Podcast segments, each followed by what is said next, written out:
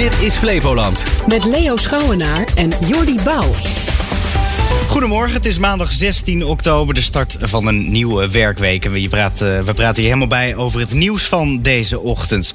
Als je asbest laat verwijderen in bijvoorbeeld eh, je oude schuurtje... dan moet je aan behoorlijk wat regels voldoen. Maar daar wordt nogal mee gesjoemeld, zegt de organisatie die de regels controleert. Dat straks in het nieuws. Maar je hoort ook alles over het opknappen van oude scholen in Almere.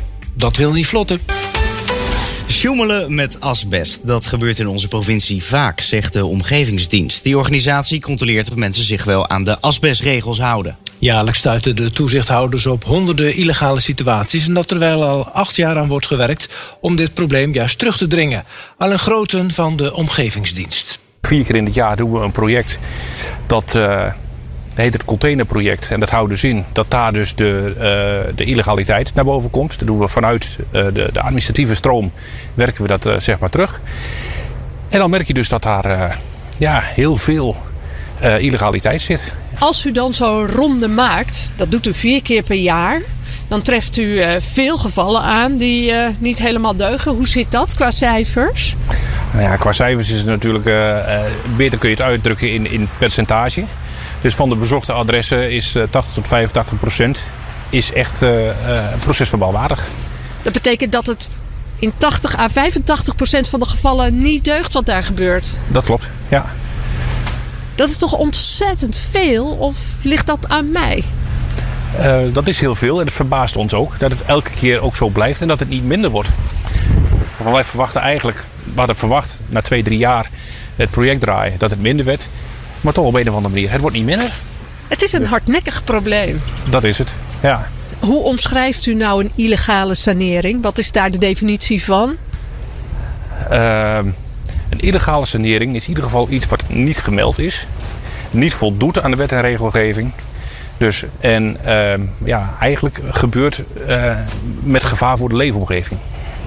Want er worden niet de nodige voorzorgsmaatregelen getroffen. En dat levert dus risico's op. Dat levert risico's op voor de leefomgeving, ja. Het grootste risico is als je asbest binnenkrijgt... Hè, dat je uh, uiteindelijk uh, een enige vorm van kanker daarvan krijgt. U bent wel eens bij een asbestsaneerder geweest. Uh, en die heeft u ook stil moeten leggen afgelopen jaren. Ja. Wat was daar aan de hand? Uh, dat was een saneerder die het niet zo, zo nauw nam.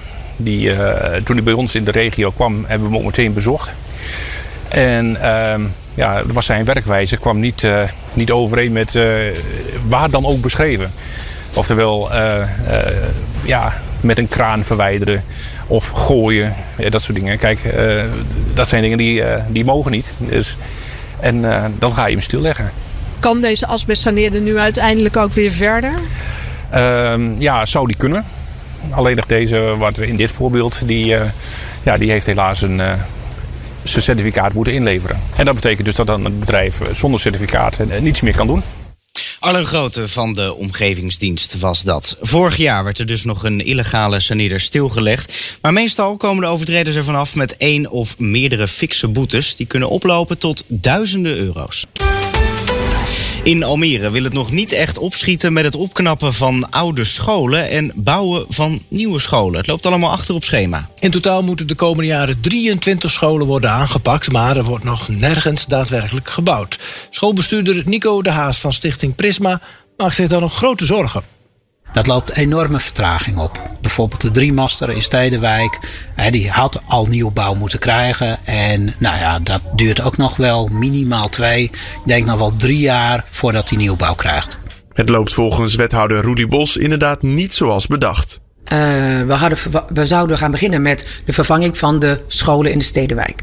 Daar komen twee brede buurtscholen. En dat zijn dan uh, samenvoeging van enkele andere scholen. Uh, we hadden gehoopt zo rondom deze tijd daar wel klaar mee te zijn. Dat is ons niet gelukt. dus, en de eerste spade is ook nog niet de grond in. Dus dat gaat ook zeker nog wel een jaar of drie duren. De vertraging heeft volgens de wethouder een aantal oorzaken.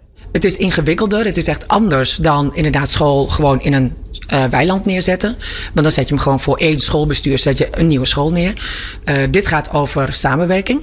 Uh, dat heeft te maken op het niveau van de school zelf, de directeur. Het heeft te maken met het schoolbestuur. Uh, het heeft ook de kinderopvang mee te maken. En wij zelf natuurlijk als, uh, als lokale overheid. Nou, dat maakt het ingewikkeld. daarnaast hebben we ook gemerkt, tijdens de coronatijd... hebben we ook de schooldirecties ook aangegeven... we zijn zo druk bezig met het op een hele andere manier lesgeven. we zetten dit even on hold, want dit kunnen we niet zomaar erbij hebben. Daarnaast is gebleken dat er niet genoeg personeel is om al het werk snel genoeg te kunnen doen. Wij zijn als overheid bijvoorbeeld ook bezig geweest met het maken van, of het neerzetten van vier nieuwe scholen. Uh, in met name nieuwere wijken. Omdat uh, ook die kinderen verdienen om in hun eigen wijk naar school te kunnen. Dat zijn er alleen al vier. dus daar gaat capaciteit ook in zitten. Dus ook gewoon hoeveel mensen heb je ervoor om dit allemaal te begeleiden. Volgens schoolbestuurder De Haas kost de vertraging de scholen uiteindelijk geld omdat de oude scholen, zoals bijvoorbeeld de ARK, meer en langer onderhoud nodig hebben. Hier op deze school hebben we airco's laten plaatsen. Nou goed, dat kost natuurlijk, naast dat het geld kost, kost het ook een, eh, de energierekening gaat wel omhoog. Maar om dat binnenklimaat op orde te krijgen, we hebben extra geld uh, uitgegeven voor uh, onderhoud, schilderwerk, dat soort zaken. Voor het dak nog een keer te repareren. Ja, dat, dat zijn allemaal kosten die, als er nieuwbouw zou zijn, die je niet zou, zou hoeven te maken. De Haas wil dat de gemeente nu gaat versnellen, omdat hij vreest dat het probleem anders steeds groter wordt en alle scholen vertraging oplopen. Dat zou kunnen, zeg ik gewoon in alle eerlijkheid, omdat het wel met capaciteit te maken heeft die we ook op het stadhuis moeten hebben om deze processen te begeleiden. Uh, je kunt wel versnellen, maar ja, dan moet je wel extra capaciteit toevoegen, zeg maar. Dat kost uiteindelijk geld. Of dat geld er komt, weet de wethouder niet. Daarvoor moet ze met de gemeenteraad overleggen. Jordi, wat hebben we gisteren geweest op radio en tv? Nou, het ging veel over de oorlog tussen Israël en Hamas natuurlijk. In ja. Op zondag was oud-commandant landstrijdkrachten Mart de Kruijf te gast. Hij vertelde over het aanstaande Israëlische grondoffensief in Gaza... dat volgens bronnen is uitgesteld. De Kruijf denkt niet dat Israël nog lang zal wachten. Het probleem is elke dag dat jij wacht, kan Hamas zich meer voorbereiden hierop. En dat wil zeggen dat jij jouw verdediging sterker kunt maken. Ja. Um, en dat wil je ook niet, want dat betekent dat je eigen mensen nog meer gevaar lopen dan anders. Dat doe je alleen maar als daar iets tegenover staat wat voor jou voordelig is. Okay. Maar ik zou, als ik het Israëlisch leger was, heel sterk aandringen, jongens, als het toch moet, als militair gezien, dan maar zo snel mogelijk en niet te lang wachten. Want dit is een van de moeilijkste operaties die je kunt uitvoeren programma Dijkstra en Even blijft te plekken kwam vanuit Vlaardingen. Daar woont de grootste Palestijnse, Palestijnse gemeenschap van Nederland. Maar de Kok heeft familie in de Palestijnse gebieden. Die is inmiddels gewend aan het geweld daar. Ja, die zijn ze gewend. En ze zeggen van, uh, nou ja, we houden ons vast aan, uh, aan God. Ja. Hopelijk komt die met een oplossing. En je kunt niks anders in zo'n situatie. Zoiets gewend zijn, dat, dat klinkt verschrikkelijk. Dat went nooit. Voor ja, wij, wij kunnen ons dat niet voorstellen. Maar zij hebben niks te wensen. Zo moet je het eigenlijk zien. Ze hebben niks te wensen. Ze zitten gewoon in die situatie. De burgemeester van Vlaardingen wilde vorige week aanvankelijk alleen de Israëlische vlag hijsen op het stadhuis. De kok kon dat niet begrijpen. Nou ja, ik dacht van hoe haalt dit in zijn hoofd? Vlaardingen heeft de grootste Palestijnse gemeenschap. Hoe haal jij het als burgervader van ons allemaal om, de, om alleen de Israëlische vlag te hijsen? Ik was daar heel boos over. Dat, dat kan je niet doen. Dat kan je niet doen. Je, dan heb je je niet genoeg ingeleefd in je positie, in je functie om tot dit besluit te komen. En je hebt de zaak eenzijdig bekeken. In Zeeland staat de toegang tot de zorg onder druk. Daarover ging het in Pointer.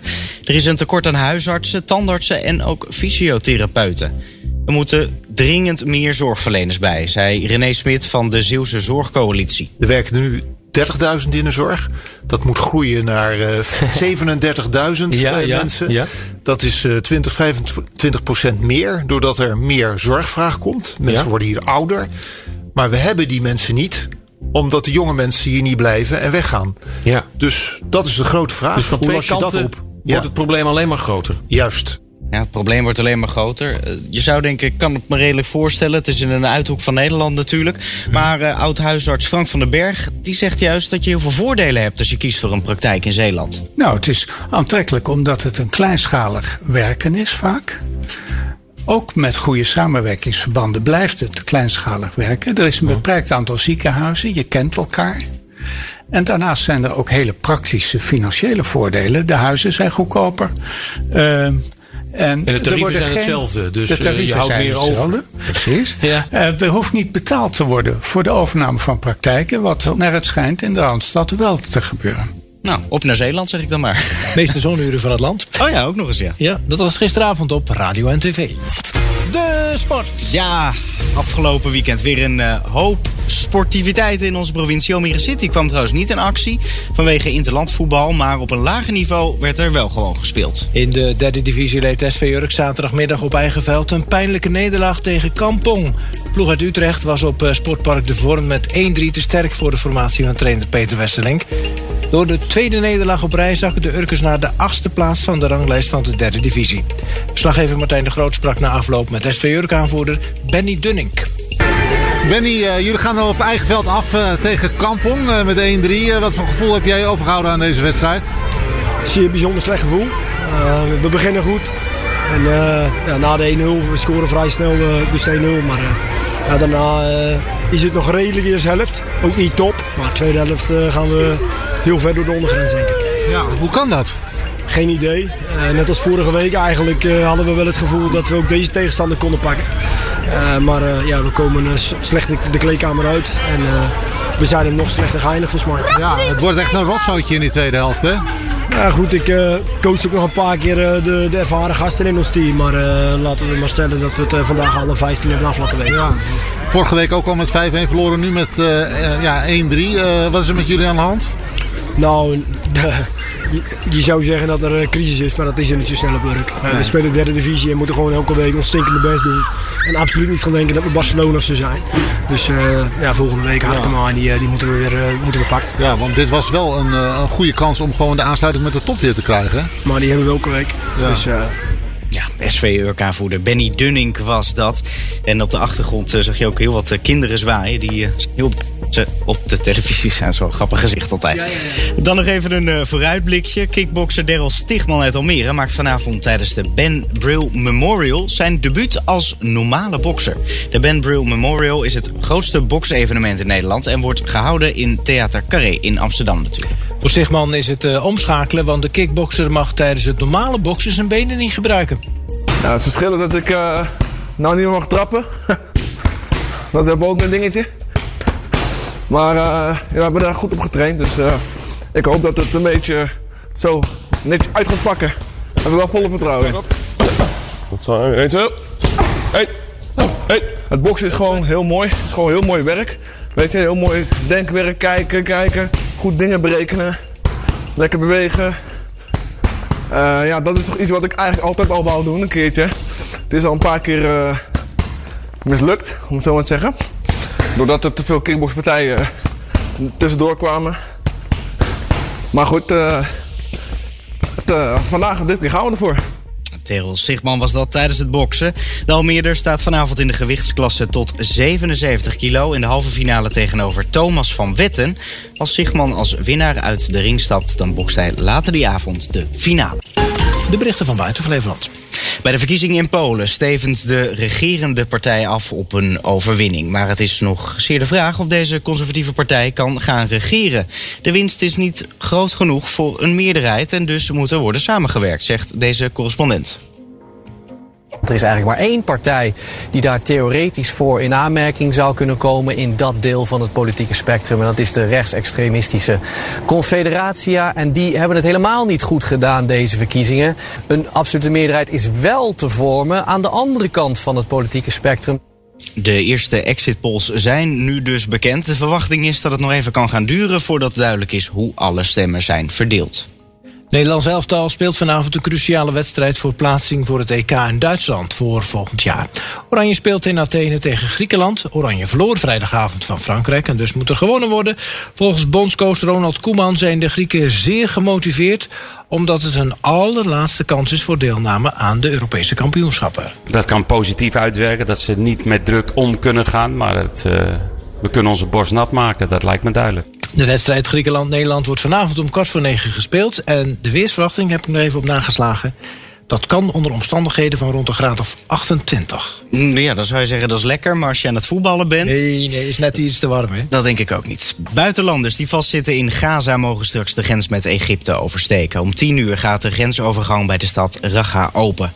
De Palestijnse autoriteiten hebben dat tegen de Amerikaanse televisiezender NBC gezegd. Er kan ook noodhulp naar Gaza worden gebracht.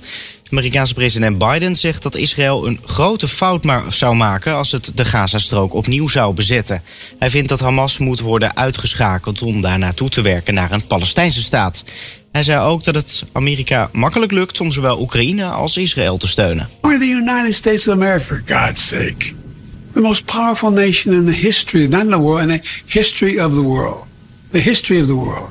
We can take care of both of these and still maintain our overall international defense. President Biden was dat. De Israëlische ambassadeur in de Verenigde Staten zei gisteren nog dat Israël niet van plan is om Gaza te bezetten. En dat waren ze, de berichten van Buiten Flevoland. Ons nieuws gemist of een mooi interview? Je kunt alles terugkijken. Je mist niets dankzij Gemist op omroepflevoland.nl. Via Gemist op onze app en al ons beeldmateriaal op YouTube.